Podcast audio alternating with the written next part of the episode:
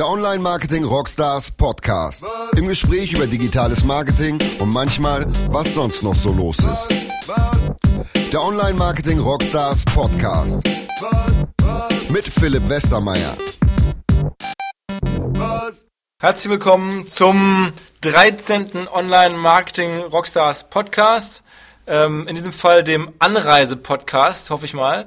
Denn ähm, der Podcast erscheint am Dienstag und am Donnerstag geht's bei uns los mit unserer Expo und am Freitag dann die Konferenz. Ich habe es jetzt häufig genug erzählt.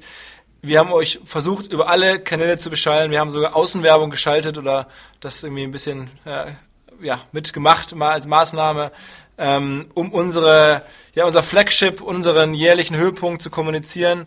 Ähm, also jetzt, wenn ihr losfahrt irgendwo in Deutschland oder in Europa und ähm, nach Hamburg kommt, dann jetzt Kopfhörer rein im Zug, im Flugzeug. Der monatliche Schmidt, sag ich mal.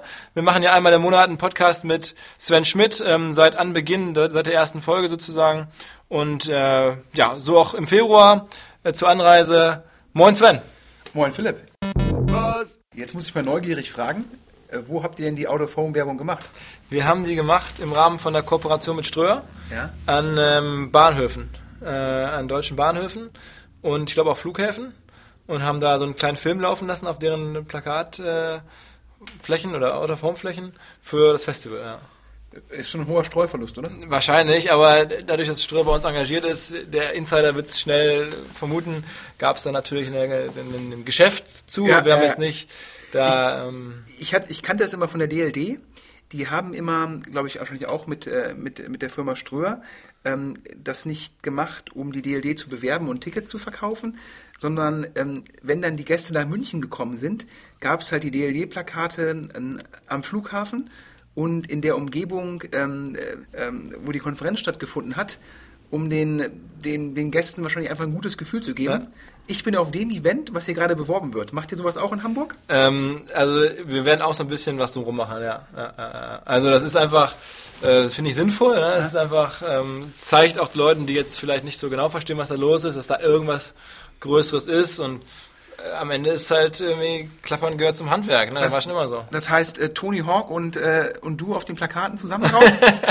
ähm, noch ein paar mehr Leute und ich da jetzt nicht mit meinem Kopf äh, oder mit meinem Namen, sondern nur über die Rockstars-Marke. Ja. Okay, ist beruhigend. Ich glaube, es gab ja mal diese Studie, dass wenn äh, CEOs anfangen, sich selbst in Printanzeigen zu verewigen, ähm, dass das, ähm, dass die Hybris äh, oder die damit verbundene Hybris ähm, ein Indikator sei, ähm, dass man die Aktien am besten shorten sollte. okay. Und, und ich glaube, dass die, dass die Online-Marketing-Rockstar noch im Aufwind sind. Das erinnert mich so ein bisschen, ich war früher, ich war ja mal, zu Anfang meines Berufslebens war ich mal Assistent von, von einem, vom, vom Vorstand bei Gruner und Jahr, bei Bertelsmann vor allen Dingen auch. Und ähm, da war dann immer so, einmal im Jahr kam der Medienmanager des Jahres oder der Medienmann des Jahres. Und dann saßen da häufig die Vorstände zusammen und haben sich gefreut, wenn sie es nicht geworden sind. Ja. Weil ähm, es gibt irgendwie so eine Statistik, dass wenn du einmal Medienmann des Jahres bist, dann dauert es irgendwie noch maximal irgendwie 24 Monate, dann bist du deinen Job los. Ähm, irgendwie gibt es eine ganz merkwürdige Korrelation. Und insofern, also es scheint so zu sein, wenn man zu stark mit sich selbst nach vorne geht, dann ist, also ich, ehrlicherweise habe ich da auch immer wieder, wieder zuletzt drüber nachgedacht, weil ich jetzt ja bei Rockstars auch so ein bisschen mit dem Podcast und so, man, man er tritt so ein bisschen als Person nach vorne ähm, und ob das so clever ist, ich weiß es nicht. Es, am Ende ist es für uns sehr hilfreich, glaube ich. Deswegen mache ich es, aber ähm, so richtig, so Full Exposure, wie so ein, so ein, so ein Deutsche Bank Vorstandschef, ich kann, ich kann schon jetzt anfänglich irgendwie verstehen, dass Leute sagen, okay, wenn ich sowas mache, dann muss ich dafür Geld bekommen. Ja, ich glaube, ähm, man muss ja immer differenzieren. Ich glaube, ähm, das natürlich teilweise eine Notwendigkeit ist, wenn du eine große, einen großen Konzern führst. Ähm, ich glaube, es ist auch eine Notwendigkeit in der Medienbranche im gewissen Rahmen und in der Eventbranche. Ja. Und ich glaube, da sind die Online-Marketing-Rockstars. Aber ich glaube, um auf Bertelsmann, ähm, die, sozusagen die Mutter von Gruner und Jahr zurückzukommen, glaube ich, der Thomas Mittelhoff, der ähm, äh, damals, ähm, äh, glaube ich, noch ganz Anfang der 2000 noch da CEO war, der hat, glaube ich, solche Anzeigen im Spiegel mit seinem eigenen ähm, sozusagen Foto gemacht. Und ich glaube, äh, die Hybris hat man jetzt in den letzten Jahren dann auch äh, beim Niedergang äh, durchaus in der Presse verfolgen können. Ja, das ist dann too much, glaube ich, einfach. Ne? Also andererseits es gibt halt irgendwie so geile Beispiele, auch im Medienbereich gerade. Ich sage halt eigentlich immer, eine Medienmarke lebt häufig von den Köpfen dahinter. Und ich bin immer jetzt, ich finde, das ist typisch, dass manche Medienmarken jetzt nicht mehr so gut funktionieren, wo die Macher dahinter nicht mehr da sind. Also ein Stern ist halt Nannen immer gewesen. Ein Spiegel ist halt Augstein, dann vielleicht noch ein bisschen Aust. Jetzt aber auch aktuell. Ein Business Insider ist halt Henry Blodgett. Wenn der da rausgeht, das wieder eine ganz große Gewährungsprobe. Und ähm, so kannst du das, Huffington Post ist die äh, Ariana. Ähm, und so gehst du das einfach durch. TechCrunch war halt Michael Arrington. Und das ist halt häufig, häufig, häufig so, gerade bei Medienmarken, finde ich, oder bei Eventmarken vielleicht auch ein bisschen, dass die Leute sagen, ah, das ist irgendwie der Mensch dahinter. Und das ist was, wo ich jetzt so ein bisschen zumindest mal gezwungen bin oder angefangen habe, mal nachzudenken, ob, was das so bedeutet. Ja, okay, aber du, du bist ja so jung, du kannst ja noch sehr, sehr lange der Kopf der Online-Marketing-Rockstars bleiben. Ja, muss man, muss man sein wollen, muss man ja, ja Bock ja, drauf haben. Ja. Da, da mache ich, da ich, da mache ich mir keine Sorgen, ja. Ähm, und äh, sage jetzt hier im Namen aller Konferenzbesucher, äh, wir hoffen, das bleibt noch lange so. Aber, Danke. aber jetzt zum, zum Thema unseres Podcasts, oder? Ja, absolut. Also steigen wir heute ein. Wir haben uns überlegt, ähm, wir sprechen mal über das, über, über, sagen wir mal, über Marketing als, oder was jemand von außen, ein Investor, ein Beobachter, ähm, ja, sozusagen eigentlich ein Konsument anhand vom, vom Marketing ablesen kann. Ne? Wie Marketing, was, was Marketing sozusagen an Informationen über die Firma, die wirbt, offenlegt, ohne dass sie das eigentlich wollen. Aber was man sich als kundiger Marketingkenner oder, oder Wirtschaftstyp sozusagen lernen kann, einfach nur, wenn man Marketingmaßnahmen äh, von Firmen beobachtet und analysiert, dann lernt man halt viel über Firmen. Und darüber wollen wir ein bisschen sprechen. Ja. Ähm, und ich glaube, das erste Beispiel, um da mal locker reinzukommen, ist das Thema irgendwie Skiurlaub, äh, der Skilift in Zermatt und die Luxusuhren, die am Skilift werben. Ja klar, ist ja äh, jeder, der mal irgendwie in einem, in einem Schweizer äh, Skiort äh, Ski gefahren ist und vielleicht keine Ahnung, ob es jetzt Zermatt oder St. Moritz oder ähnliches ist, der wird halt am, äh, am Skilift beim Ein- und Aussteigen ähm, ja, von Luxusuhrenanbietern, von Juwelieren, ja, also von äh, von unglaublich viel ähm, ja, Werbung im sehr, sehr hohen, wo Produkte im sehr hohen Preissegment äh, sozusagen angeboten werden, äh, in Empfang genommen. Und das zeigt natürlich, ja, solche Werbung hat natürlich äh, wahrscheinlich einen extrem hohen TKP, weil ja einfach jetzt nicht so viele Leute jetzt äh, so einen Skilift nutzen. Und ähm, der lässt sich halt nur refinanzieren, äh, wenn die Produkte halt eine sehr, sehr hohe Marge ha haben. Und wir hatten ja auch schon in den vergangenen Podcasts drüber gesprochen, ja, dass natürlich so eine, so eine Rolex oder ein, äh, ja, ähnliche Luxusuhren halt einfach eine Marge haben, äh, die dem Anbieter richtig, richtig Spaß macht. Ja. Und das Gegenbeispiel ist dann sozusagen die Beilage in der, weiß ich nicht, Tageszeitung oder sowas, Aldi-Beileger, Schweinebauchanzeigen? Ja, ich, ich weiß nicht mehr. Ich glaube, Aldi hat wahrscheinlich auch jetzt zumindest ähm, in absoluten Zahlen einen sehr hohen Kundenwert, weil wahrscheinlich die Kunden bei Aldi ähm, sehr regelmäßig einkaufen und dann auch im Endeffekt vom Volumen anständig einkaufen. Hat natürlich eine signifikant geringere Marge als ein Händler, als jetzt ein, ein eigener hochwertiger Markenhersteller. Ich glaube, das Beispiel für so einen Beileger in der Zeitung ist vor allem, dass natürlich Massenmarktwerbung ist. Ja? Also wenn ich jetzt irgendwie der, dem Hamburger Abendblatt oder der Rheinischen Post, um das Düsseldorfer Beispiel zu nennen, ja, wenn ich da so einen Aldi-Beileger reinlege, dann treffe ich ja alle Abonnenten der Rheinischen Post oder des Hamburger Abendblatts. Und das ist ja nicht besonders ausgesteuert. Ja, beim Skifahren weiß ich halt, okay, derjenige, der jetzt da irgendwie in St. Moritz Ski fährt, ja, der hat, äh, gibt irgendwie x tausend Euro für die Unterkunft aus, äh, hat x tausend Euro für seine Ausrüstung ausgegeben, wahrscheinlich noch irgendwie sehr viel Geld für die Anreise und gibt dann nochmal äh, relevant Kohle für Essen und Trinken aus. Das heißt, ich kann darauf schließen, dass derjenige über relativ, über ein relativ hohes, frei verfügbares Einkommen bzw. Vermögen verfügt. Ja? Also soweit so nachvollziehbar und so sozusagen nochmal für den normalen Beobachter ähm, eingängig. Jetzt sprechen wir mal so ein bisschen über Startups. Ne? Wenn du hast gesagt, also man kann auch gerade, wenn ein Startup anfängt, Branding zu machen, dann wird es eigentlich interessant. Also ähm, dann ist entweder ist es super oder man hat eine Finanzierung. Erklär das mal. Ja, ich glaube, generell kann man ja, wie man es ganz grob sagt, in, in zwei Marketingmaßnahmen unterscheiden. Das eine ist Brandwerbung, das andere ist Performance-Marketing. Ja, das Online-Marketing wird ja sehr, sehr oft mit Performance-Marketing verbunden. Das ist nicht zwangsläufig so, aber spricht schon einiges dafür, dass da eine hohe Korrelation herrscht. Ja, wie, was macht Performance Marketing aus? Ja, dass ich halt im Endeffekt sofort messe ja, und halt dann weiß, wie lang die Werbung braucht, um zurückgezahlt zu werden. Bei manchen Anbietern schon bei der ersten Transaktion. Ja, bei anderen vielleicht dauert es ein Jahr, bis man über Subskriptionsgebühren den Kunden refinanziert hat und macht den Gewinn im zweiten bis fünften Jahr. Branding-Werbung heißt ja letztendlich, ich baue im gewissen Rahmen Marke auf und hoffe, dass das positiv auf andere Kanäle einzahlt. Also Branding hat natürlich auch über eine bessere Conversion-Rate in Performance-Marketing-Kanäle ein. Aber ich kann das zum einen sehr schwer messen. Ja, und zum anderen ähm, ist natürlich auch so, dass ich gar nicht weiß, wann ich das Geld zurückbekomme und wie ich das Geld zurückbekomme. Das heißt, um Geld für Branding auszugeben, ja, muss ich entweder schon so erfolgreich sein, dass ich halt sagen kann, hm, einen gewissen Teil meines Deckungsbeitrages verwende ich halt für Branding-Werbung, weil ich überzeugt bin, dass mir das langfristig hilft. Ja, oder aber ähm, ich habe viel Investorengeld eingesammelt und ähm, bin halt der Ansicht, so, so ein 5 Millionen Super Bowl-Spot für 5 Millionen Dollar, ähm, der ist das Richtige. Ja, und als Investor kann man daraus immer schließen, ja, wenn eine Firma aus dem eigenen Deckungsbeitrag, ja, aus, dem, aus dem eigenen Gewinn Branding-Werbung finanzieren kann, dann geht es ihnen schon richtig gut. Ja, weil ähm, dann ist das Kerngeschäft so dermaßen gesund, dass sie das können. Ja. Wenn man dann halt aus von Investorengeld 5 Millionen für einen Super Bowl-Spot ausgibt, sollte man jetzt irgendwie als Bewerber sich vielleicht fragen, ob da noch mehr Geld da ist. Ja, oder ob das sozusagen so, ja, so eine Wette auf Rot oder Schwarz war und man jetzt darauf hofft, äh, dass die Roulette-Kugel auf der richtigen Zahl liegen bleibt. Aber ich meine, am Ende ist es doch so, dass jetzt gerade TV-Werbung auch in Deutschland jetzt ja für E-Commerce-Firmen, für Startups und so massiv zugenommen hat. Und ich glaube, Zalando war so das erste Beispiel, die halt brutal mit TV-Werbung gewachsen sind. Und da sagst du, das ist eigentlich heutzutage gar nicht mehr wiederholbar.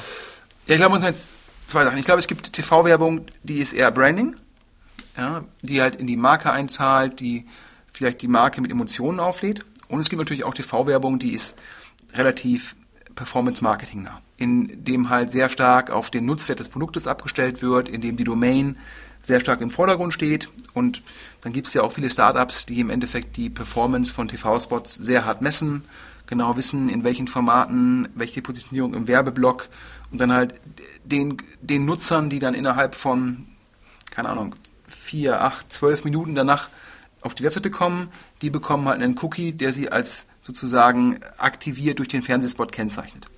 Das kann ich also schon messen. Und da muss man immer gucken, wie man so einen Fernsehspot halt klassifiziert. Ich glaube, betreffend Zalando, dass Zalando den Vorteil hatte, dass sie meines Wissens zum einen einer der ersten Startups war, die dann wieder sehr viel Fernsehwerbung gemacht haben und dementsprechend in so einer, in so einer Werbeinsel, wo dann teilweise bei Pro7 Sat1 24 Spots sind. Ja, wenn, wenn du der einzige Spot bist mit einer Domain und, und der einzige Spot von einer Online-Firma, dann hast du natürlich einen ganz anderen Share of Voice. Wenn ich jetzt ab und zu mal wieder lineares Fernsehen gucke, ja, bei so einem Pro7 Sat1 äh, Spot habe sogar ich Schwierigkeiten, mir die Domains alle zu merken. Ja, und wie geht's dann erst dem normalen Kunden, der dann irgendwie erstmal 13 Spots von äh, Beteiligungen sieht, äh, die halt zu Pro701 selbst gehören und dann noch drei weitere. Das heißt, irgendwie Pro701 mit seinem, also man sollte jetzt als Startup vielleicht dann ein bisschen vorsichtiger sein, was einem äh, Fernsehwerbung, als gerade wenn es sozusagen gegen Equity äh, eingekauft wird, was einem das wert ist. Ja, ich glaube, ähm, generell, ob es jetzt gegen Equity eingekauft wird oder ob man es zahlt, letztendlich ist mein Verständnis, dass man ungefähr 20 bis 25 Prozent vom Listenpreis an Pro701 zahlt. Das ist also für Pro701 so eine Art Preisdiskriminierung, ja, wie sie halt dann im Endeffekt äh, an ihren Bestandskunden vorbei günstiger Spots verkaufen können. Ich glaube halt, viele Leute ähm, haben die Erwartung, ja, Zalando ist mit Fernsehwerbung groß geworden. Ja. War wahrscheinlich auch der ähm, gute Spot, irgendwie, ich glaube, Schrei vor Glück oder bring es zurück. Ähm, ich glaube, die Erwartung darf man heute nicht mehr haben. Ja? Immer wenn man auf einem Kanal der Erste ist, hat man natürlich riesige Vorteile, was die Aufmerksamkeit angeht. Das ist heute nicht mehr zu duplizieren. Parallel fallen, glaube ich, insgesamt die Einschaltquoten. Ja, das heißt, ich erreiche weniger Leute. Ähm, die Leute werden von zehn anderen Konkurrenten parallel bespielt. Ähm, das macht es halt schon äh, sehr viel schwieriger. Und da muss man als Startup halt hart messen und nicht mehr glauben, das klappt ich glaube, wenn es so einfach wäre, dann wäre, ich nenne es mal der Rocket Internet Klon von Pro7 1, das war dieses Epic Companies. Die hatten ja, glaube ich, fünf oder sechs Projekte, die aggressiv Fernsehwerbung gemacht haben. Ich glaube, hat davon eins überlebt? Ich weiß es nicht. Ja. Vielleicht mhm. gibt es noch dieses Discavo, den Trivago-Klon. Aber ansonsten ist das, glaube ich, alles tot. Mhm. Okay, also Fernsehen schwierig. Ähm, wir haben schon in der Vergangenheit immer mal wieder äh, über uns sozusagen gemeinsames Hobby Fußball, Stadionbesuche, über die Werbetreibenden gerätselt und geschmunzelt und diskutiert, die in Fußballstadien werben. Da gibt es eine ganze Reihe von spannenden Stories dazu. Ähm, also erstmal, ich sehe ja da immer die Druckerei und Flyer-Alarm und so. Wie sind denn die einzuordnen aus deiner Sicht? Warum, warum machen solche Firmen Bandenwerbung? Wollen die einfach nur die Chefs einfach gerne in der Loge sitzen oder was, was glaubst du? Ich glaube, beide Firmen verdienen äh, so dermaßen ähm, gut Geld, dass die Chefs auch ohne die Bandenwerbung in der Lohn sitzen können. okay. Mein Verständnis äh, von der Werbung, also zum einen, ich glaube, es sind zwei Dinge, die man daraus lernen kann. Also zum einen, ich glaube, beide Firmen laufen sehr gut. Ich glaube, ähm, wenn man sich äh, die Flyer-Alarm-Bilanzen im E-Bundesanzeiger im E-Bundesanzeiger anschaut, oder jetzt heißt es, glaube ich, nur noch Bundesanzeiger, dann reden wir teilweise von, ich glaube, 2014 oder 2013 hat Flyer Alarm, glaube ich, knapp 300 Millionen Euro Umsatz gemacht und hat fast eine Marge, Marge auf das Produkt von 50 Prozent. Das heißt, dann kann ich natürlich, habe ich ungefähr 150 Millionen Euro für ja, äh, die Büromiete, die Mitarbeiter und ähm, das Marketing. Das heißt, äh, um wieder auf das äh, Eingangsbeispiel reinzugehen, zu sagen, es gibt Firmen, die machen Branding ähm, mit Investorengeld und es gibt Firmen, die machen Branding, weil sie es halt können ich glaube, Flyer Alarm gehört zu der Rubrik. Aber warum machen die das trotzdem? Ich meine, ist das dann für die dann sinnvoll, meinst du, Werbung im Fußballstadion? Ich glaube, ähm, so wie ich das verstanden habe, als ich mich mal mit der Branche beschäftigt habe, ähm, du musst dich ja mal fragen, wenn ich jetzt bei Google Werbung mache, dann greife ich ja bestehende Nachfrage ab. Das heißt, ich kreiere keine Nachfrage, sondern ich setze mich auf vorhandene Intention. Und ich glaube halt einfach, dass so ein Flyer-Alarm, wenn du dann irgendwie wächst, ich glaube, die sind gewachsen 50, 100, 150, 200, also mit relativ großen Sprüngen gewachsen. Und irgendwann gab es wahrscheinlich einfach mal, konnte man nicht mehr Geld sinnvoll bei Google ausgeben. Und dann haben die wahrscheinlich gesagt, hey, wir haben irgendwie festgestellt, es gibt keine so spitze Zielgruppe, weil irgendwie diverse KMUs lassen bei uns Sachen drucken, also kleine mittelständische Firmen oder auch Privatkunden. Ähm, und dementsprechend gibt es da jetzt irgendwie keine Online-Marketing-Rockstars-Konferenz, wo ich jetzt das Sponsoring-Paket erwerbe und sozusagen so B2B-Marketing mache, sondern für mich, weil vielleicht 80% der Besteller männlich, im Fußballstadion auch 80% männlich, ähm, daher passt das, lass das mal versuchen. Und ähm, in der Zwischenzeit, glaube ich, weil sie das sehr lange und sehr intensiv machen, gemacht haben, haben die Damen natürlich auch schon eine gewisse Markenbekanntheit ähm, aufgebaut. Mich hat zumindest damals, als ich äh, sozusagen noch ähm, für Excel Partners gearbeitet habe, äh, verführt, äh, mit alle Anbieter zu kontaktieren und äh, mit denen mal ins Gespräch zu kommen, weil meine Logik war, wer sich Bandenwerbung leisten kann, ja, weil das ist auf jeden Fall ein, ein Werbemittel, was nicht innerhalb von zwei Tagen refinanziert ist. Ich glaube, das, äh, das ist kein Geheimnis der muss halt richtig, ein richtig gutes Business haben. ja, aber also okay, ich hätte jetzt irgendwie gedacht, das sind vor allen Dingen reifere Business und ich kenne so aus dem Fußballstadion, das sind eigentlich irgendwelche lokalen Reifen oder Autohäuser oder sowas, wo man sagt, okay, das ist dann für die Zuschauer im Stadion, klar, jetzt redet man noch ein bisschen über die Fernsehzuschauer dazu. Ja, ich glaube, es ist immer eine Differenzierung bei der Bandenwerbung. Ich glaube, es gibt einen Teil, der nicht so stark im Fernsehbild ist, wo du lokale Anbieter hast. Ähm, da bespielst du halt primär die Zuschauer im Stadion, um dich dann lokal hervorzutun. Sicherlich auch teilweise dann das, ja, du bist der Chef des Autohauses, du bist ähm, St. Pauli-Fan und äh, du findest es geil, da deine Bande zu sehen und in der Loge zu sitzen. Aber ich glaube, bei Flyer Alarm war das nicht die Motivation, sondern da sind ja primär Fernsehbanden gekauft worden, die also im Fernsehen sichtbar sind. Und wenn du ja bei neun von 18 Bundesligisten irgendwie auf der Bande bist, hat das auch nichts mit Phantom zu tun. Ja, also die Druckerei sehe ich immer bei der Nationalmannschaft. Ja? Insofern, die scheinen bewusst nur das Spiel der Nationalmannschaft äh, eingekauft ja. zu haben mit der Bande. Ähm, was ich oder was besonders geil ist, finde ich bei Werbung im Fußballstadion sind diese Teppiche. Ich weiß nicht, wer von unseren Hörern diese Teppiche kennt, die so ein bisschen, wenn man im Stadion selber ist, dann liegen so rechts und links neben dem Tor so Teppiche und da sind so Logos drauf gedruckt oder so Werbesprüche. Da denkt man sich, das ist irgendwie eine, eine Störung oder sowas. Ähm, oder es ist irgendwie ein Fehler passiert, aber es ist halt so schräg drauf gedruckt, damit man diese Teppiche im Fernsehen halt sehr gut sehen kann. Oder beziehungsweise das, was da draufsteht, halt sehr gut sehen kann. Und es hat irgendwie ein deutscher Unternehmer, glaube ich, das Patent auf diese Teppiche ähm, und produziert halt irgendwie Werbeteppiche, die man neben die Tore hinlegt auf dem Boden. Ähm, und da lief über lange Zeit immer pkw.de. Ja, also ich glaube, die, die, die, Teppiche heißen, glaube ich, Chem Carpets. Ja, man, ähm, ja. ja. Ähm, weil sie halt im Endeffekt leicht verzerrt sind, Mhm. also in der Realität, aber dann natürlich durch die diagonale Lage von der Fernsehkamera gesichtet, dann so erscheinen im Fernsehbild, wie halt auf den Ra Boden Ah, oder auf den Rasen gedruckt. Ähm, äh, ich glaube, eine, eine, eine wahnsinnige Geschichte. Ich habe da mal gehört, dass ähm, man pro Teppich pro Saison bei einem Fußballverein, das heißt 17 Heimspiele, vielleicht noch ein, zwei Pokalspiele, ein paar Testspiele, dass man da irgendwie knappe 10.000 Euro Lizenzgebühren zahlen müsste. Also der Verein muss das bezahlen, um einen Teppich zu kaufen. Nee, nee, der Kollege, der die Werbung macht, Okay. muss für seinen Teppich, ja, ob ich es jetzt dem Verein zahle und der das dem Ja. ähm, Lizenzgeber zahlt. Also ähm, das heißt, wenn dir jetzt die Lizenz gehören würde und du bist beim HSV und die haben da in der Saison sozusagen acht Teppiche liegen, dann äh, sind das mal äh, geschwungene 80.000 Euro für dich als Lizenzgeber. Und dann habe ich auch noch gehört, dass man für so einen Teppich irgendwie 4.000, 5.000 Euro Produktionskosten zahlt. Und die Hersteller dieser Teppiche müssen wiederum die Lizenzgebühr an den Lizenzgeber zahlen, dass sie die produzieren dürfen. Und dann muss natürlich nochmal an den Verein, ja, nach Hörensagen in der Bundesliga auch nochmal einen sechsstelligen Betrag zahlen. Ähm, Also das, das allerbeste Geschäft von allen macht also der Typ, der sich ausgedacht hat, diesen Teppich erfunden hat. ja, der diesen Teppich erfunden hat, der das patentiert hat, global, der es dann geschafft hat, das als Standard in der Industrie zu verankern. Äh, Wenn man das mal hochrechnet, wie viele Fußballstadien, Vereine, äh, andere Sportarten, also ich glaube beim Handball ist es eine andere Technologie, weil es teilweise drauf gedruckt wird, also beim Eishockey unterm Eis, aber überall, wo so ein Teppich draufgelegt wird, ähm, das macht das schon, das, das ist schon irgendwie eine Goldmine, ja. ähm, aber um zurückzukommen, das ist mir auch ähm, alles nochmal mehr aufgefallen. Du hast es schon erwähnt, pkw.de. Ähm, hat äh, aufgebaut von Boris Polenske, der auch früher mal Clicktail gemacht hat. Mit dem habe ich mal drüber gesprochen und der hat gesagt, ähm, dass es ihm ja, darum ging und darum geht, Relevanz aufzubauen bei Autohändlern.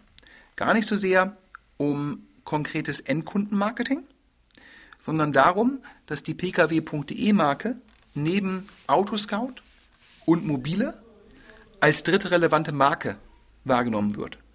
Und wenn du dann natürlich sagst, du machst die Kombination, so ein sehr gut sichtbarer Teppich bei Bundesligisten und Zweitligisten und machst dazu dann Händler-Events im Stadion zu einem Spiel und dann sozusagen bei Bayer Leverkusen die Autohändler in der Umgebung einzuladen, das ist natürlich eine schöne Kombination.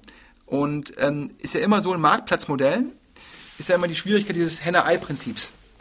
Ja, wenn ich keine Händler habe, kann ich auch keine Kunden anlocken. Ohne Kunden kann ich auch keine Händler anlocken. Also wie schaffe ich es in einem Marktplatz, Liquidität zu erzeugen?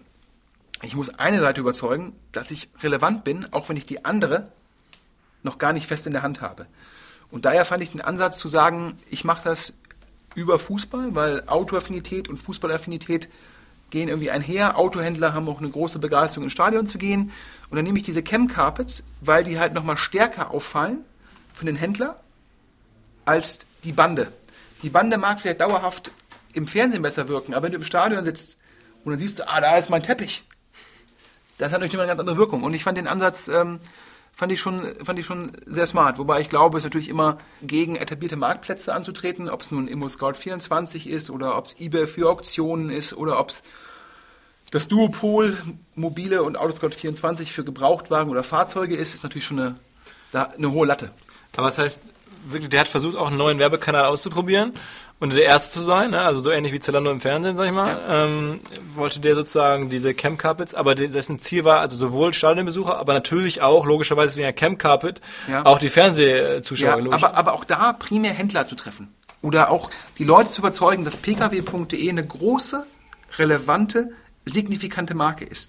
Weil wenn du antrittst gegen, ich sag mal, die beiden großen Platzhirschen und ein Vertriebler ruft einen Autohändler an und dann sagt er, ja, ich bin ja schon bei Mobile und Autoscout24, lassen Sie mich in Ruhe. Und dann kannst du natürlich sagen, hier, pkw.de, ja, ja habe ich jetzt auch gerade im Fußballstadion gesehen, ja, wir haben nächste Woche ein Event, können wir Sie einladen und auf einmal hast du eine, eine Intro. Ist ja letztendlich ähm, auch einer der Gründe, ähm, es ist für Firmen ja teilweise sehr schwierig zu sagen, ich bin jetzt irgendwie eine Online-Marketing-Agentur und ich sitze jetzt irgendwie in Augsburg und sage, ich mache jetzt hier ein Event und lade Kunden aus ganz Deutschland ein. Dann sagen die ja, ist zwar ein super Event, aber dafür nach Augsburg fahren, ja, hm. wenn ich dann sage, ich buche bei euch auf der Messe einen Stand und ich sage meinen Kunden hier, geht sogar noch ein kostenloses Ticket für die Konferenz, wollen wir uns auf der Messe zusammensetzen. Ja, und das gleiche für Autohändler über Fußballstadion und mit den Camp Carpets die Relevanz schaffen. Mhm. Fand ich zumindest einen ganz cleveren Ansatz. Ähm, reden wir noch ein bisschen wieder über, über klassische TV-Werbung, was man, also das, oder, oder, oder sagen Internetfirmen im TV. Ähm, was sagt dir das, dass ein Check24 oder so so brutal im TV unterwegs ist aktuell? Wenn ich irgendwie mal Sport 1 gucke, dann äh, glaube ich, haben die da irgendwie jeden zweiten Spot gekauft. Ähm, ich glaube, es zeigt mir, zeigt mir zwei Dinge. Ähm, wenn du einen hohen Kundenwert hast, ist Fernsehwerbung natürlich super, weil es nicht so stark preisdiskriminierend ist wie Google-Werbung. Ja, Google bepreist den Klick ja abhängig von dem Suchwort und da hast du ja riesen Spannbreiten von, ich weiß gar nicht, was aktuell der Minimumpreis in, in, in DE ist, ich sage jetzt mal 10 Cent bis zweistellige Beträge. Fernsehwerbung ist, ja, haben wir jetzt ja gehört, irgendwie, keine Ahnung, gibt es den Listenpreis, dann gibt es wahrscheinlich irgendwie am unteren Ende die 20 bis 25 Prozent. Und wahrscheinlich, wenn man gut verhandelt und ähm, letztendlich ähm, viel einkauft und dafür auch dann Platzierungsrechte bekommt, ja, 30, 40 Prozent vom Listenpreis. Aber die Fernsehwerbung richtet sich dem Preis nach, nicht nach dem Produkt, was ich bewerbe. Und wenn du dann halt einen sehr, sehr hohen Kundenwert hast, ist natürlich Fernsehwerbung dann ein sehr guter Kanal. Wenn du dann noch ein Massenmarktprodukt hast, ist das natürlich eine geile Kombination. Hoher Kundenwert, Massenmarktprodukt. Und ich glaube, was Check24 sehr, sehr gut gemacht hat strategisch, ist, ähm, dass es ihnen gelungen ist, ja, wegzugehen vom reinen Versicherungsvergleich und ihre Marke positioniert haben hin, hier vergleiche ich alles. Ja, und dann halt von, von Urlaub, Reisen, Versicherungen, Handyverträge. Und dadurch haben die halt einen riesen Kundenwert. Weil zum einen die Reaktivierung des Kunden einfacher ist, wenn er bei jemandem alles vergleichen kann und natürlich der Kundenwert additiv ist. Wenn du bei denen deinen Energieversorger, deinen Kabelnetzbetreiber, deinen Handyanbieter und so weiter und so fort auswählst, ist es natürlich vom Kundenwert super. Und das ist natürlich die große Gefahr für Anbieter wie, ich glaube, Finanzcheck oder Tarifvergleich oder wie sie alle heißen, die alle vertikal aufgestellt sind, einen signifikant geringeren Kundenwert haben und in manchen Kanälen, die nicht diskriminierend sind, gar nicht mehr im Wettbewerb mit Check24 bestehen können. Klar kann jetzt sozusagen ein reiner Kreditpreisvergleich auf dem Keyword Kreditpreisvergleich mit Check24 noch im Wettbewerb stehen. Aber im Fernsehen, wo dann der Kundenwert von Check24 fünf bis zehnmal so hoch ist, haben die keine Chance, das nachzubilden. Daher war es sehr, sehr clever von denen zu verstehen, aha, wir müssen weggehen von der vertikalen Positionierung hin zur horizontalen Positionierung. So, hier, hier checke ich alles. Ja, hier checke ich alles. Oder analog. Sagen Sie doch mal in der Fernsehwerbung. Ja, korrekt, korrekt. Und ähm, das Gleiche haben wir auch gesehen, das hat ja auch Amazon gemacht. Man darf ja nicht vergessen, dass Amazon, daran erinnert sich heute keiner mehr, ursprünglich eigentlich nur ein Online-Buchladen war. In, der Zwischenzeit würde ich sagen, bei Amazon, hier kaufe ich alles, um die Analogie herzustellen. Und über das Plattform. Und so wird Amazon gar nicht mehr wahrgenommen als, ja, mit dem Thema Bücher. Klar, immer noch, das ist die Keimzelle und es gibt den Kindle. Aber heute gucken die Leute ja auch, ja, kann ich jetzt irgendwie das Klopapier bei Amazon bestellen? Und das zeigt ja, wie es denen gelungen ist, den Kundenwert auszuweiten. Das heißt, das Wachstum, was bei Amazon ist, kommt halt, ja, sicherlich auch durch Kundenwachstum, also durch mehr Kunden, aber es kommt halt auch sehr stark dadurch, dass die Kunden immer mehr bei Amazon kaufen. Zalando ja auch ein Beispiel, ne? Erst Schuhe und jetzt Fashion und so, ne? Klar, also äh, Zalando ist auch ein Beispiel, super Beispiel. Ich glaube, die haben ursprünglich angefangen mit irgendwelchen, im Test mit irgendwelchen so Flipflops, Badelatschen, mhm. ist glaube ich... Ähm, die Legende, ja. Die, die, Legende, ja, ob die jetzt stimmt. Ähm, ihr habt ja, glaube ich, Metrigo an Zalando verkauft, das heißt, äh, vielleicht weißt du da mehr? Nee, weiß ich auch nicht. Ähm, und, und jetzt, erst war es relativ weiblich und jetzt ist es eigentlich alles, was Mode ist, von alt bis jung äh, und äh, sehr gut abdecken. Und das hat, glaube ich, auch da ähm, das Management-Team sehr, sehr gut gemanagt, diesen, diesen, diesen Übergang, diesen Markenübergang. Was macht denn dann HelloFresh jetzt? Jetzt machen die Essenslieferkram. Was kommt da als nächstes? Um das in der Denke, was müssten die dann machen? Ich glaube, erstmal muss man HelloFresh einen, einen, einen großen Respekt zollen. Ich glaube, die sind ja angetreten, äh, auch gegen andere Anbieter, ich glaube, wie Kochzauber damals von Project A oder die, die nordischen Anbieter. Ähm, und alle hatten sie die Schwierigkeit, wenn ich, der deutsche Markt ist dafür nicht einfach, weil äh, es halt, gibt halt sehr viele Supermärkte in Deutschland mit Lidl und Aldi, auch sehr preisaggressive Anbieter. Ähm, und es gab keine, es gab keinen Suchtraffic dafür, weil das Produkt in Deutschland ja komplett Neuland war. Das heißt, niemand sagte, oh, ich möchte meine Lebensmittel portioniert dreimal äh, in der Woche für mein Abendessen bekommen. Das heißt, es war sehr, sehr schwierig, über bestehende Performance-Marketing-Kanäle dort Kunden zu akquirieren. Und ähm, ich glaube, wenn man jetzt mal, wenn man Amazon-Kunde ist, hat man dann irgendwann, glaube ich, so HelloFresh-Folder-Gutscheine als Beilagen gehabt, die dann das Produkt erklärt haben, die dann einen Gutschein dabei haben. Das Ganze sah hochwertig aus, um Qualität ja, betreffend des Produktes zu signalisieren. Und so hat es HelloFresh verstanden, mit welchen Marktkanälen man das ähm, aufbauen kann. Und ähm, ich glaube letztendlich, ich glaube, Dominik Richter hat heute auch noch, glaube ich, ein Interview in der Wirtschaftswoche gegeben oder gestern. Und ich glaube natürlich, die Vision von HelloFresh ist es halt zum Schluss nicht nur ja, ähm, diese portionierten Gerichte mit Kochanleitungen zu liefern, sondern wahrscheinlich zu sagen, ähm, wir möchten den Intermediär, den Supermarkt, noch in einem größeren Bereich outperformen ja, oder aus der Kette rausnehmen. Ich glaube, es wird darum gehen, wie bringe ich Essen zum Kunden nach Hause. Ich meine, es ist ja immer so, es gibt immer viele Beispiele für erfolgreiche Startups, die, halt, haben wir gerade auch gesagt, einen Kanal als erster getroffen haben. Glaubst du, das war mir jetzt noch nicht so klar, dass HelloFresh tatsächlich diesen Kanal Beileger in Amazon-Boxen als erster so richtig groß gespielt hat, dass das für die ein Wahnsinnshebel war? Ich, ich äh, muss fairerweise sagen, ich glaube, es hat, hatte mir schon jemand vorher von dem Kanal erzählt.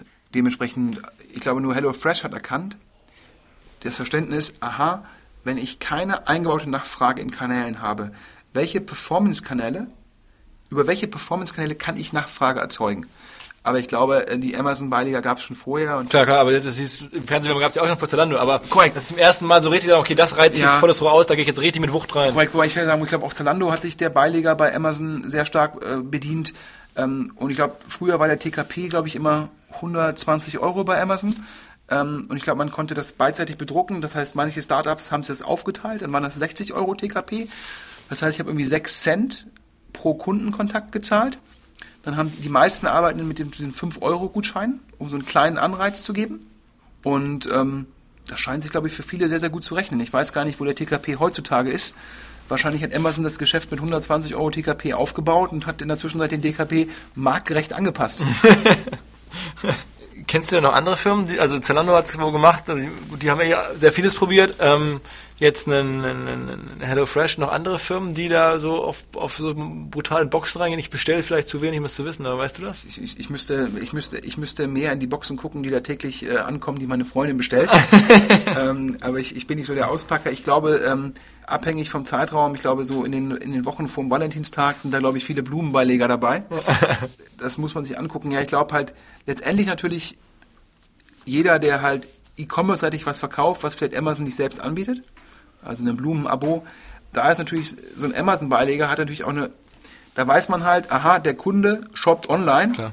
Da hat man natürlich gleich eine ganz andere Conversion-Voraussetzung. Lass noch mal ein bisschen sprechen über Out of Home. Haben wir ja am Anfang auch gemacht. Es gibt gerade eine große Marketing-Schlacht, könnte man sagen, im Markt. Auch Essenslieferungen, aber ein bisschen anders als HelloFresh. Und das ist dieses Foodora Deliveroo oder ja. so ähnlich.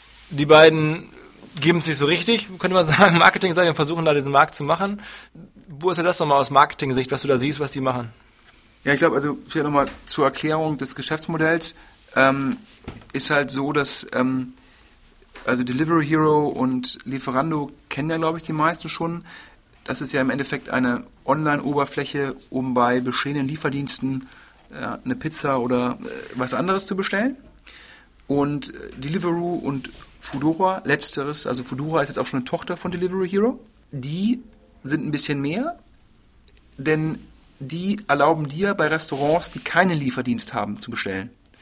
Und das heißt, die sind nicht nur eine Online-Plattform, sondern die sorgen auch für die Logistik zwischen dem Restaurant, ja, und äh, deiner Wohnung. Also in großen Städten, Berlin, Hamburg, sieht man permanent äh, Fahrradkuriere von Deliveroo oder, oder Foodora. Permanent. In, Ja. in Düsseldorf ist es primär Foodora und das ist ähm, da mit dem Fahrrad. Ich glaube, in London macht Deliveroo das mit so einem ja, ähm, ähm, Moped oder ähm, ja, äh, was ein bisschen schneller ist. Ähm, und das Geschäftsmodell ist halt, dass ähm, ich glaube, die kriegen den Kickback vom Restaurant. Du kaufst beim Restaurant zum normalen Preis ein. Und das Restaurant muss, glaube ich, ich weiß nicht genau, 30 Prozent abgeben an die, an die Firma und dann zahlst du nochmal eine Liefergebühr. Ja, und ich glaube, die Kunst ist es halt, das Essen warm zu dir zu bringen. Das heißt, du musst halt ja, die, deine, den, den Überblick über deine Ku- Kuriere haben und die möglichst effizient einsetzen, dass die wenig Zeit haben, in der sie nicht arbeiten und trotzdem dafür sorgen, dass wenn jetzt du bestellst, dass das Essen nicht eine halbe Stunde irgendwo äh, kalt steht, weil dann äh, so ein kaltes Steak, egal von wem es kommt, ja, das schmeckt halt nicht. Beide Geschäfte, kann man argumentieren, haben unglaubliche Skaleneffekte. Ja, ich muss einmal die, die IT-Plattform bauen, ich muss einmal diese Logistiksache bauen und je mehr Fahrradkuriere ich habe, desto effizienter kann ich die nutzen und desto besser ist der Kundenservice. Das heißt, es gibt eine unglaubliche Prämie für den, der den Markt beherrscht. Das ist ein bisschen ähnlich auch wie dieser Wettkampf zwischen Delivery Hero und Lieferando. In den Ländern, wo es nur einen gibt, also Beispiel Just Eat in Dänemark, ja, da macht Just Eat kaum noch Werbung und nimmt 23% Marge. Dann ist das sozusagen eine Cash-Cow.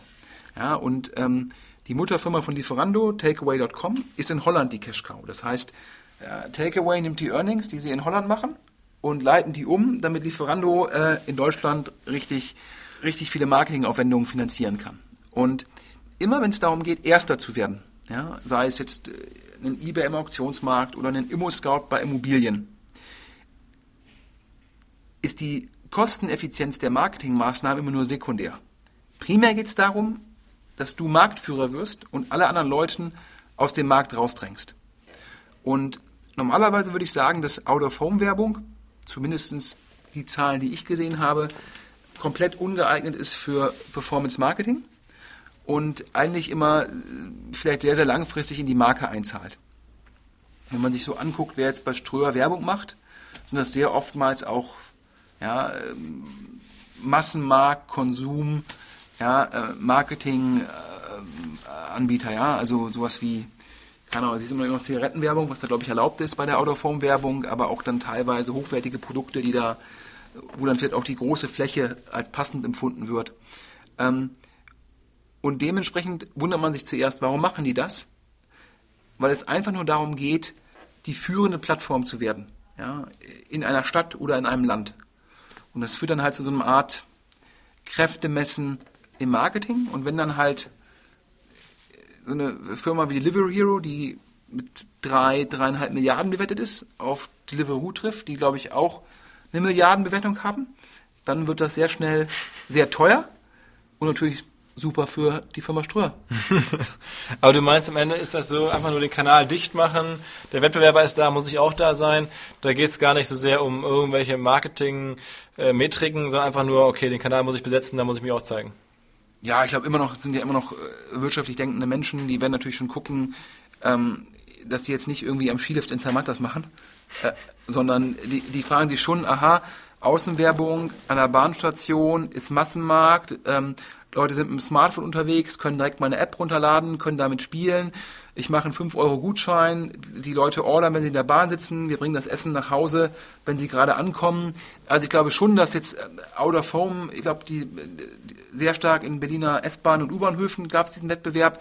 Das ist jetzt schon eine Werbeform und auch im Endeffekt ein, ein Platz, ja, wo Leute halt sehr stark pendeln, wo das schon sehr, sehr viel Sinn macht. Das heißt, ich glaube, es ist jetzt nicht komplett blind, aber es ist wahrscheinlich auch nicht auf den letzten Eurocent ausgemessen. Lass uns noch mal ein paar Trends sprechen. Also wir hatten im Vorgespräch oder du hast auch ein paar Sachen, so, die du in den letzten Wochen gesehen hast. Ein, eine Sache, die jetzt bei uns immer wieder kommt, äh, oder die, wo ich mich immer so ein bisschen wundere, ob das wirklich was bringt, ist sozusagen Läden als Werbefläche. Äh, ich meine, es gibt ja natürlich, klar, du zahlst Regalfläche, das ist was anderes, das meine ich jetzt nicht, sondern einfach wirklich, wo in Läden geworben werden kann. Ja, ich glaube, äh, machen ja immer mehr Startups, wo ich dann höre, die haben noch irgendwie ein, zwei Läden. Ja, sei es um irgendwelche ähm, Restbestände abzuverkaufen, aber natürlich auch, weil, weil die Ladenfläche als solche, das Schaufenster, ist ja auch Marketing. Also anders ausgedrückt, ich kann mir natürlich irgendwie eine Out-of-Home Also einen eigenen Laden eröffnen sozusagen. Korrekt. Ähm, um den als Marketingausgabe zu, sozusagen zu sehen. Korrekt. Hier in der Schanze um die Ecke gibt es jetzt Edited von About You in, in Laden. Korrekt. Ja, das ist ja letztendlich, wir hatten ja über About You schon gesprochen und die, die, die, die Marketingaktion über die Weihnachtsfeiertage und wir hatten ja daraus auch ungefähr geschlossen, was jetzt About You für einen Umsatz macht. Das wird dieses Jahr mit Sicherheit irgendwie im dreistelligen Außenumsatzbereich liegen. Und da muss man jetzt sagen, egal wie geil die Schanze in Hamburg ist, ja, das ist irgendwie, da ist so ein Laden, ein Tropfen auf dem heißen Stein. Das heißt, ein Tarek Müller sagt ja nicht, ich, ich pimp jetzt meinen Umsatz, indem ich hier zwei Läden aufmache, sondern ich glaube, es geht um ja, eine Marke transportieren, ein Showcase zu haben, den Designern auch sagen zu können, bei uns gibt es auch irgendwie, äh, wir haben zwei Flagship-Stores ähm, und das Gleiche ist ja spannend, ja. Vor 15 Jahren habe ich das schon immer in England gesehen, die ganzen Makler, die auf einmal in, in Bestlagen ihre Maklerbüros hatten. Und in Deutschland war es um die Jahrtausendwende, saß ein Makler noch irgendwie im dritten Stock eines Bürogebäudes. Und jetzt laufe ich irgendwie durch Düsseldorf und an jeder Ecke, ja, äh, wenn dann der, der, ähm, der normale Retail-Laden zumacht, weil Zalando sozusagen ihn den Umsatz wegnimmt, geht dann Makler rein. Und dann wird sozusagen die Auslage dafür genutzt, ja, lokale Angebote zu bewerben. Das heißt, da wird sich nicht nur auf ImmoScout verlassen, aber das Spannende ist es, es geht gar nicht so sehr darum, die, die, die Sachen zu bewerben, sondern es geht darum, den Verkäufer zu gewinnen. Das heißt sozusagen, ja, du Philipp willst dann deine schicke Wohnung in Hamburg verkaufen und dann äh, gehst du äh, hier irgendwie äh, durch die Schanze und siehst irgendwie einen Engels und Völkers und siehst irgendwie einen Dala und Company und gehst halt rein und sagst, hier, ich überlege mir was Neues zu kaufen, aber ich will die Wohnung verkaufen. Und das ist ja im Endeffekt das, was Makler halt haben wollen, die Aufträge. Und die akquirieren Aufträge durch halt im Endeffekt die Topladen ihrer Geschäfte. Ähm, dennoch, also nochmal äh, bei den Maklern total verstanden. Jetzt bei einem, bei einem About You und der, deren Läden, oder, äh, es gibt ja diese großen Streit eigentlich, ob werden wir demnächst ganz viele Läden von E-Commerce Firmen sehen oder halt nicht. Und es gibt zum Beispiel, der bei uns auch auftritt, deswegen sage ich das, der ja. Scott Galloway, Professor E-Commerce und Fashion und so Experte, der sagt halt irgendwie, wir werden von allen großen, also es wird es nicht mehr geben, dass irgendwie E-Commerce-Firmen E-Commerce-Firmen sind, die werden alle Läden haben. Amazon wird irgendwie hunderte von Läden eröffnen und es scheint jetzt auch so zu sein, dass da was passiert. Ähm, und der sagt, es geht gar nicht mehr anders. Du musst irgendwie, Läden sind auch in der Fläche gut zur Kundengewinnung, also nicht mehr nur ein heißen Tropfen auf einen heißen Stein, sondern sind dafür hilfreich. Und es gibt die Gegenfraktion, die sagt, das ist alles Quatsch, das sind Steine und das ist irgendwie. Wie ist denn deine Meinung dazu? Lass uns differenzieren. Wir hatten ja letztes Jahr, letztes Jahr oder beim letzten Podcast schon über ähm, äh, vertikal integrierte E-Commerce-Anbieter gesprochen. Das heißt, wo äh, mir die Marke gehört, ich die Sachen selbst produziere und dann über verschiedene Kanäle verkaufe. Ähm, dafür ist zum Beispiel Apple ein Beispiel. Ja, also der Apple Store dient ja nicht so sehr Fremdprodukte zu verkaufen, sondern Eigenprodukte und dann dort auch Kundenservice anzubieten, dass die Leute das Produkt anfassen können. Ich glaube, wenn du die Skalen, wenn, wenn, wenn, du, wenn du die Skalen hast, also wenn du groß genug bist, macht das total viel Sinn. Das, das gleiche gilt auch für Amazon. Ich glaube, es gibt schon irgendwie so einen Amazon-Laden, ähm, wo du dann halt im Endeffekt Kindle oder äh, dann das Fire Tablet oder dann hatten die auch mal ein Handy oder wo du über das Prime-Produkt lernen kannst oder wo du dir angucken kannst, was die für neue Fernsehserien produzieren. Was ich jetzt nicht glaube, ist es, dass Amazon anfängt, ähm, einem Kaufhof und einem Karstadt Konkurrenz zu machen. Ähm, weil das Modell kannst du offline gar nicht nachbilden, was die online haben. Das heißt, ich würde äh, da eurem, eurem Keynote-Speaker zustimmen für die vertikal integrierten Sachen. Ich bin jetzt skeptisch, ob es für Zalando sinnvoll ist, anzufangen, äh, Peek und Kloppenburg in der Fläche Konkurrenz zu machen. Mhm. Ähm, vielleicht zum Abschluss noch äh, ein Thema, oder wir haben jetzt ja Februar, aber so ein bisschen geht das Jahr jetzt ja erst richtig los, für mich zumindest, wenn das Festival rum ist, dann fängt das entspannte Jahr an. Ähm, lass uns noch mal so ein bisschen, äh, oder man merkt so ein bisschen jetzt für 2016, es könnte sein, dass sich die digitalen Werbeausgaben insgesamt ein bisschen abschwächen. Ne, konjunkturell merkt man überall, es gibt ein bisschen äh, runter und gerade Startups in den USA haben da auch einen Schlag weggekriegt in den letzten äh, Wochen. Ähm, was heißt das für dich? Was heißt das für, auch für Facebook oder sowas, für solche ex extrem wachsenden digitalen Marketingfirmen? Ja, ich glaube, es kann, glaube ich, niemand ähm, in, in, Frage stellen, dass es in den letzten Wochen, Monaten eine Marktkorrektur gab, wobei es jetzt ja, glaube ich, äh, letzten paar Tage schon wieder so ein bisschen bergauf ging. Ich glaube, äh, naja, Online-Marketing wird wachsen, ja, weil alle Online-Kanäle werden relevanter. Ja, äh, Mobile, äh, Smart TV, alles wächst. Ich glaube, die einzige Frage ist halt, ob sich das Wachstum ein bisschen abschwächt. Also der Kanal als solches wird sich in keinem Fall abschwächen. Und ich glaube, Facebook ist ja eine der, der Firmen, die bisher jetzt in dieser, im Rahmen dieser Marktkorrektur ähm, konnten die durch gute Quartalszahlen der ausweichen, wenn man das so sagen will. Ich glaube, die Frage, die man sich halt stellen muss, ist, dass wenn du in den USA haben ja in den letzten zwei, drei Jahren haben alle Anleger nur Wachstum sehen wollen. Ja, und ich würde sagen, fast egal, ob das Wachstum kosteneffizient war. Solange du ja, von 20 auf 50, von 50 auf 100, von 100 auf 160 immer nur gewachsen bist, hattest du sehr leicht Kapitalzugang, entweder von äh, privaten Investoren und teilweise auch im Rahmen von, von IPOs. Das hat meines Erachtens dazu geführt, dass teilweise ja, vom Kundenwert sehr, sehr viel Geld an die Marketingkanäle abge abgegeben worden ist. Und ich glaube, dass Facebook im, gerade im mobilen Bereich sehr stark äh, von diesen ganzen bezahlten App-Installs, ähm, die dann pushen, ähm, profitiert hat. Und man muss sich halt fragen, dafür kenne ich jetzt die Facebook-Zahlen nicht gut genug, wie viel Umsatz bei Facebook kommt jetzt von, sage ich mal, klassischen Werbetreibenden und wie viel kommt von Startups, die jetzt von ihren 50 Millionen, die sie jetzt von dem VC aufgenommen haben, im letzten Jahr noch 20 Millionen in den Kanal Facebook äh, sozusagen investiert haben, um damit App-Installs zu pushen. Und ich glaube, der letzte Bereich, der ist aus zwei Gründen in Gefahr, weil ich glaube, die Investoren werden dieses Jahr vorsichtiger sein mit ihrer Kapitalallokation in neue Startups. Und zum anderen werden die Investoren sagen, hör mal, letztes Jahr habe ich zwar noch gesagt, wenn der Kunde irgendwie einen Kundenwert hat von 100, dann investiere ruhig 100. Dann verdienen wir zwar nichts, aber wir wachsen geil. Und ich glaube, diese Perspektive, die hat sich in den letzten drei bis sechs Monaten gedreht. Und ich glaube, demnächst wird die Ansage sein, wenn der Kunde dir irgendwie 100 Dollar bringt, solltest du irgendwie maximal 50, also die Hälfte davon, in Marketing investieren, weil wir brauchen ja auch Geld, um Büro, Berater, Angestellte und Co. zurückzuzahlen.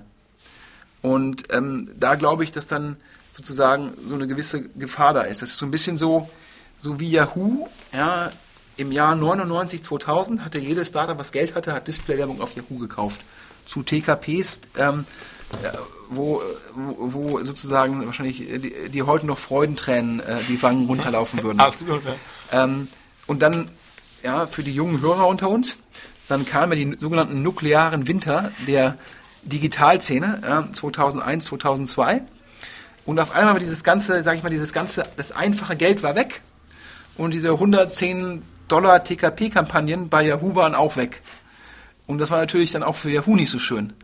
Ähm, und ich glaube, manche Stimmen sagen, dass da Facebook im mobilen Bereich durchaus die gleiche Gefahr droht. Auf der anderen Seite muss man natürlich sagen, dass der mobile Bereich noch so dermaßen stark wächst. Also immer noch höhere Smartphone-Penetration in diversen Ländern, ja, und irgendwie Handys mit einem größeren Bildschirm. Dadurch steigt auch die Nutzung der bestehenden Nutzer deshalb ist so ein bisschen die Frage, aha, wenn jetzt diese Rückenwinde so dermaßen groß sind, dann ist es vielleicht gar nicht so schlimm, wenn dann ein Kunde vielleicht irgendwie ein bisschen schlechter monetarisiert, weil die anderen Effekte das überdecken. Aber dennoch ist die Frage, kann Facebook noch weiter so stark wachsen wie in den letzten zwei, drei Jahren? Also ich bin jetzt auch Anleger. Ich würde glauben, auf den anderen Plattformen vielleicht noch. Ne? WhatsApp ist ja noch kaum monetarisiert, ne? Instagram auch nicht, also wenig zumindest. Klar, ich glaube, das ist, ähm, Du musst natürlich fragen, inwieweit sind ähm, die Plattformen, sind die sozusagen, sind das additive Reichweite oder ist es immer die, die gleiche Reichweite, die ich bediene? Ähm, dann ist die Frage, kann ich jetzt irgendwie, wie gut kriege ich das getargetet? Ähm, aber klar, ich glaube, da guckt die ganze, die ganze Marketingwelt mit Spannung drauf, insbesondere die deutsche Marketingwelt, gegeben, wie relevant WhatsApp hier im Sprachraum ist. Ähm, wie wird Facebook wann und wie wird Facebook WhatsApp monetarisieren? Ja, ich glaube, ähm, ihr habt ja, glaube ich, einen großen Facebook-Stand ähm, ja. auf, der, auf der OMR. Wichtiger Partner für uns, ja, auf jeden Fall. Vielleicht verraten die schon was. Ja, ich bin gespannt. Ja. Also wichtiger Partner für uns. Ich hoffe, denen, denen geht's gut. Ne? Nein, ich glaube, also nicht, dass mich jetzt hier irgendjemand falsch versteht. Ich glaube, die einzige Frage ist sozusagen, äh, schafft es Facebook nochmal den Umsatz um die Hälfte zu steigern oder ähm, wird es ein bisschen weniger? Also ich glaube, wenn man sich die Nutzerzahlen von Instagram, vom Messenger, von, äh, von WhatsApp und von Facebook selbst anguckst, ich glaube, dass es denen gut geht, ja, Ja. und dass sie sich die Standmiete bei euch leisten können, äh, da habe ich überhaupt keine Zweifel dran, ja. Und insbesondere in Deutschland ist man natürlich mega aufgestellt, weil ja WhatsApp hier in der Zwischenzeit, ich glaube, ähm, Thema Bandenwerbung, um wieder die, den, den Schluss zu machen. Ich habe ja im letzten Podcast so ein, zwei Verlagen hier in Hamburg in die Kniekehle getreten. Aber ich würde sagen, ja, der dümmste Großkonzern Deutschlands, das ist ja die Deutsche Post. Ich weiß nicht, ob du mal in den letzten zwei Jahren im Fußballstadion warst. Ja, auf jeden Fall. Kennst du immer in der Bande da ähm, in der Ecke, was da für Werbung gemacht wird? Ne? SimsMe. Okay. Es ist der WhatsApp-Konkurrent der Deutschen Post. Okay. Ähm, ich glaube, die Idee ist, ähm, das ist so ähnlich wie Briefe schreiben. Deshalb ist es für uns Kernkompetenz. Das zweite ist, ja, so Netzwerkeffekte, so nach dem Motto, wenn erstmal alle meine Freunde auf WhatsApp sind, ähm, dann brauche ich auf jeden Fall noch einen weiteren Messenger. Sehr sinnvoll. Aber ich sage halt, ich differenziere mich über irgendwelche Sicherheitsmaßnahmen. Und dann mache ich halt Produktentwicklung irgendwie, ich glaube, mit äh, bösartig gesprochen, mit dreieinhalb Leuten, die, glaube ich, irgendwo in Aachen sitzen, damit mein Produkt auch nachhaltig wettbewerbsfähig ist. Das ist so ein bisschen so wie StudiVZ gegen Facebook, wo die Produkte irgendwann ja auch sich so leicht differenziert haben. Und das Spannende ist es halt, ich glaube, ähm, nach Hörensagen haben die ungefähr so drei Messages am Tag. Aber die machen seit zwei Jahren, sehe ich immer noch diese Werbung für ihren SMS oder SimsMe Messenger, wo ich mich halt frage, ähm, ja, vielleicht kann man es ja mal drei Monate versuchen. Aber wenn man dann überhaupt gar keine Traktion hat, dann muss man doch mal die Ehrlichkeit haben zu sagen, ja, ähm, äh, man sollte schlechtem Geld kein Gutes hinterherwerfen. Daher ist mir die digitale Strategie der Deutschen Post, die haben ja jetzt auch die Firmen, die sie, glaube ich, vor Ja. vier, fünf Jahren für teures Geld gekauft haben, haben sie jetzt, glaube ich, nach Hörensagen in der Branche, aber da weißt du wahrscheinlich mehr, für irgendwie 1,50 Euro an Zalando verkauft. Darüber weiß ich nichts. Darüber weiß ich nichts. Ähm, Wie hieß Nack, Nacked, oder? Nugget, ja. Nugget, damals für viel Geld an die Deutsche Post verkauft worden, damit man im Endeffekt wahrscheinlich irgendwie ähm, Targeting für Postwurfsendungen macht. Ich weiß es nicht, ich habe keine Ahnung. Das hat mich damals schon verwundert. Ich sage dir, das Interessante ist ja bei der ganzen Sache, Firmen, also oder ich bin jetzt ja auch ein Jahr, jahrelanger Beobachter von Marketing und auch äh, versuche Kundengewinnung äh, Jahre gemacht, oder versucht Kunden zu gewinnen für Marketing, für effiziente technologische Marketingmaßnahmen über unsere Firmen. Und man stellt halt fest, so ist mein Learning zumindest, dass Firmen, die einfach sehr stabile Cashflows haben, für die halt Marketing überhaupt nichts mit Kern- und Wertschöpfung zu tun hat, ist halt Marketing irgendwie, äh, ja, irgendwie egal und so wird's halt auch behandelt. Dann sind halt auch teilweise dann werden Manager, wo man sagt, okay, den brauche ich woanders nicht, äh, denn der macht jetzt mal Marketing, ähm, so ungefähr. Also das ist natürlich, da gibt's ja ein paar Beispiele für, wo du das, einfach geile Firmen, muss man ja sagen. Der Cashflow ist so stabil, so Ja. gut. Aber- Marketing ist einfach für, da sagt man irgendwie Umsatz und davon nehmen wir mal so 8%, so habe ich mal gelernt. Also unser es ist, ist, natürlich, Marketingbudget. ist natürlich schon traurig, wenn jetzt ähm, jetzt mal ganz auch mal sozialkritisch zu sagen, ja, wenn wenn die Oma um die Ecke jetzt statt 62 Cent Porto 70 zahlen muss, weil irgendwie ein paar bekloppte Postvorstände versuchen gegen WhatsApp Konkurrenz zu machen und sich in irgendwelche AdTech-Firmen eingekauft haben, wo sie von Tuten und Blasen keine Ahnung Absolut, hatten. absolut. Da muss man sagen, ja, das ist eine Umleitung ähm, Volkswirtschaft, die weder sinnvoll ist und meines Erachtens ist das halt eine ganz gefährliche Kombination, wenn halt irgend so ein Quasi-Monopolist auf irgendwelchen Monopolrenten aus einem alten Geschäft sitzt, ja, die dann halt irgendwie links und rechts zum Fenster rausbläst und dann halt sagt, oh, hat nicht funktioniert, lass mal das Porto erhöhen, damit ja, die Leute, die äh, gar nicht so technologieaffin sind, dann den Scheiß, den die gebaut haben, ja, refinanzieren müssen. Das finde ich halt insgesamt Also bei der Post ist es ich schon problematisch. Bei der, bei der ja, gebe ich dir vollkommen recht. Das ist, das ist, das ist so. Und es, aber es gibt, glaube ich, auch unabhängig von der Post halt Firmen, die sozusagen ihre stabilen Cashflows anders erarbeitet haben, als jetzt über so ein, so ein, so ein, so ein ererbtes Monopol, sag ich mal, wo dann halt auch Eigentümer teilweise irgendwie ja, okay, privater Hand, die einfach so stabil sind, wo du sagst, ähm, die, die könnten noch viel mehr abschöpfen, ja, aber die haben halt irgendwie mal den Fehler gemacht, zu glauben, dass sie 8% ihres Umsatzes in Marketing stecken müssen, was auch immer. Vollkommen die Zahl vom Himmel gegriffen. Absolut. Und dann sage ich, und dann machen die halt teilweise Monster Unsinn mit dem Marketinggeld. Und dann, dann ist es halt irgendwie gut für einige Marketingfirmen, dass Ja. da ein bisschen was dann noch rausfällt aus Ja, solange das der Eigentümer selbst zahlt, ist das halt sozusagen, ähm, äh, ist das absolut in Ordnung. Ja, das ist im Endeffekt so. Ja, der eine sagt halt, ich mache irgendwie, ähm, ich sponsor halt meinen lokalen Fußballverein auf dem Trikot. Ich habe gehört, ihr sponsert irgendeinen Basketballverein. Das ist dann ja im Endeffekt, ähm, ist das ja Hobby. Aber wenn natürlich irgendwie so ein halber Staatsbetrieb ähm, das macht und danach das Porto erhöht, ähm, um dann noch irgendwie die Pension der Mitarbeiter zu zahlen, ähm, dann ist das halt, finde ich, schon ähm, Klar. echt, echt bedenklich. Wobei man sagen muss, ist, das ist jetzt ja auch, sagen wir mal, ich, am Ende ist es wahrscheinlich eine falsche Entscheidung und sind da sicherlich viele Fehler gemacht worden. Es ist jetzt ja nicht vorsätzlich gemacht worden. Ne? Und es ist ja vorher, ex, ex post ist man immer ein bisschen, ex post übrigens hier geil, Ja. ex post ist, man immer, ist die Post immer schlauer. Ja, ex- ja, also, Aber sind alle aber, mal ja, schlauer. aber, aber ich glaube, also zum Thema Netzwerkeffekte. Wenn du ohne jegliche Assets gegen einen Anbieter antrittst, der technologisch Weltklasse ist, wo irgendwie jeder Deutsche schon dabei ist, ähm, und dann glaubst, ohne Differenzierungsmerkmal mit Bandenwerbung den Klar. we- wegzustoßen, da muss ich sagen, das hat nichts mit Ex-Post zu tun. Ja, Klar, da aber hätte, vielleicht da hätte, ich, auch- da hätte ich auch Ex-Ante mit dir wetten können, Ja. ja, um, um die ganze Firma hier, ja. Und auch die Akquisition von NuckAd, da musst du mir auch mal sagen, Ah, ja. was die mit dem, mit dem Kerngeschäft zu tun hatte. Ja, okay, also sagen wir mal, ich will vielleicht, ich, also wir wissen es alle nicht, ich will ja nur so ein bisschen abmildern und sagen, naja, vielleicht hat es bei der Deutschen Post ja noch irgendwelche Restposten Sind die- gegeben. sind- an sind die. Sponsor bei euch? Nee. Okay, dann habe ich jetzt. aber schon schon gewesen, war auch schon mal vor zwei Jahren Hauptsponsor. Oh, oh, oh, oh, oh, Ähm, oh, oh, äh, nein, nein, nein, aber ich, ich bin da, also wir sind jetzt ja nun hier äh, vollkommen objektiv, äh, zumindest so bemüht. mir ist jetzt äh, gerade hier von Philipp. Äh, Nein, nein, nein, jetzt hör auf. Ist nicht getreten Nein, worden. Ist nicht, ist nicht, ist nicht, das ist gelogen. Ähm, ich bin da wirklich um Objektivität bemüht und der Deutschen Post, äh, in der Tat, das wird ja jeder äh, Beobachter sagen, das war jetzt nicht so clever, die Akquisition vielleicht. Ähm, aber bei der, man weiß ja nicht, was dahinter steckt. Bei der Bandenwerbung, hatten sie noch welche Bandenrestposten und Naja, okay. die noch übrig waren. Hätten Aber- sie, hätten sie aber- draufschreiben aber sollen, der- Deutsche Post, Ja, oder DHL. Ja, also die haben ja genügend Produkte, die sie ja bewerben können. Briefe. Man, Ja. könnte, man könnte werben, ey, Brief schreiben mal wieder. Naja, keine Ahnung, ja, oder ich kann irgendwelche, ähm, die haben ja schon äh, ein Portfolio von Paketen und so weiter und sind ja auch teilweise mit, mit Hermes oder UPS oder FedEx auch im harten Wettbewerb. Ich glaube halt nur, einen, äh, sozusagen ein, ein totes Pferd auf der Bande zu reiten. Ähm, das ist auf jeden Fall, dann sollen sie es lieber irgendwie dem guten Zweck spenden. Also die Deutsche Post übrigens guter, am Ende trotzdem Profiteur von all den äh, Entwicklungen im E-Commerce, weil über DRL natürlich irgendwie. Ja, äh, die, die Frage ist nur noch, wie lange. Also heute war wieder die Mitteilung, dass ähm, Amazon jetzt anheuert. Also eigene sozusagen Ja, ja. Ähm, Logistikmitarbeiter mit dem Ziel, halt einen DHL Hermes Konkurrenten aufzubauen. Ähm, und ähm, was halt Amazon sehr gut macht, ist halt darüber nachzudenken, welche Assets haben wir, was können wir und wie können wir unsere Wertschöpfungskette verlängern. klar. Ja, also ich glaube, was die Post dann im digitalen Bereich nicht so ganz verstanden hat, da ist Amazon strategisch sehr clever und die sagen halt, bei dem Volumen, was wir jetzt schon global machen, Macht Sinn, einen eigenen. ja, weil sonst ist es halt total schwierig, ja. Wenn du jetzt morgen sagst, du willst gegen DL antreten, heißt es halt weltweit Versandzentren aufbauen, eine eigene Flotte aufbauen von Flugzeugen, ja. Das ist halt im Endeffekt nicht machbar.